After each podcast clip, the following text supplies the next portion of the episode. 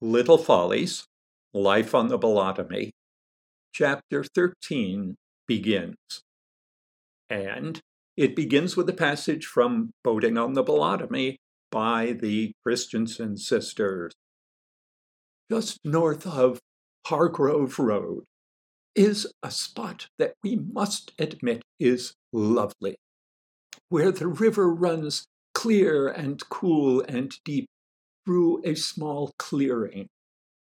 On a summer day, with iridescent dragonflies gleaming in the sun, it can be an idyllic spot for a cooling swim.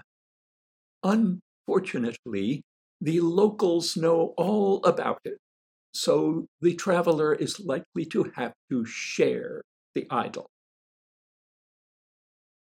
The next day dawned still and hot. May was gone, and Rascal had traces of her lipstick on his mouth and cheek. I ate quickly. I had some spam on one of the biscuits that I'd brought along. In a snit, Rascal crashed off through the bushes. Eleven minutes later, still in a snit, he crashed back through the bushes, carrying a cardboard cup of coffee. All our provisions were a mess.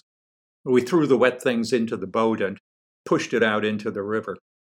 Here the river was shallow and not much wider than the boat. Bushes grew right to the banks on both sides, making the space above the water narrower than the river itself.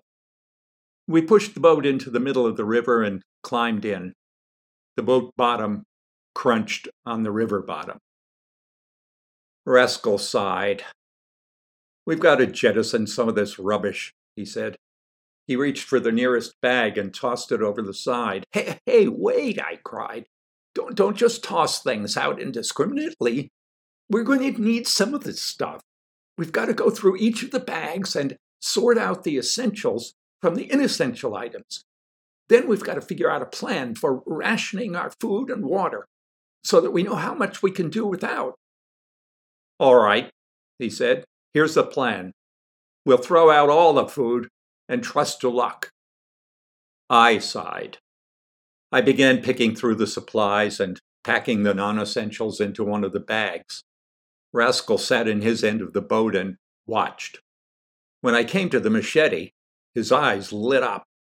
Where'd you get this? he asked, snatching it from me. It was in the cellar at home, I said. My father bought it at the Army Navy store. He, he uses a clearing brush. Now, this is the sort of thing we're likely to need, he said. He gave me a nod and a grin, and I could see that some of his faith in me had returned. He stuck the sheath into his belt and practiced flourishing the machete while I finished lightening the load. When I had us down to the bare necessities, I loaded the boat again. We pushed it out into the stream.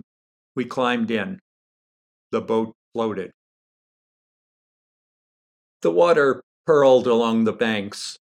Dragonflies flew alongside the boat, and water striders skittered out of our way. We began pushing ourselves along, pushing with our paddles against the river bottom, and at once we began to sweat. This is going to be a bitch of a day, predicted Rascal. He peeled off his shirt, soaked it in the water, wrung it out, and put it back on. He did this with such verve, such style that I knew he'd learned it along the docks. And it looked to me like the savviest bit of clammy know how that I'd ever seen. So I did the same. My wet shirt stuck to my back and chest and chafed my armpits while I worked at pushing with my paddle. And as the cloth dried, it became stiff and rough and chafed worse and worse.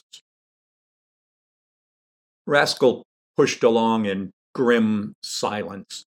I was sure that he was angry with me for having gotten him to agree to come along on this trip, and that he was taking his anger out on the river. His pushes were strong and regular, and he spoke only when he had to, to warn me of a rock or a low hanging branch. The river began to narrow. We made our way now through a tunnel of overarching bushes and in the tunnel the heat lay like fog, heavy and unmoving. The leaves overhead were pale, translucent green, sunlight burning through them. The interstices between the leaves flamed with pale lemon fire. Sweat ran from me continually now. It ran from my hair, down my back, down the sides of my face, across my forehead, and into my eyes. Mosquitoes buzzed around my head. They'd bitten the upper curve of my ears so often that I looked like a pixie. While Rascal kept pushing on, staunch and rhythmical, I squirmed and twisted, slapping mosquitoes and wiping the sweat from my eyes.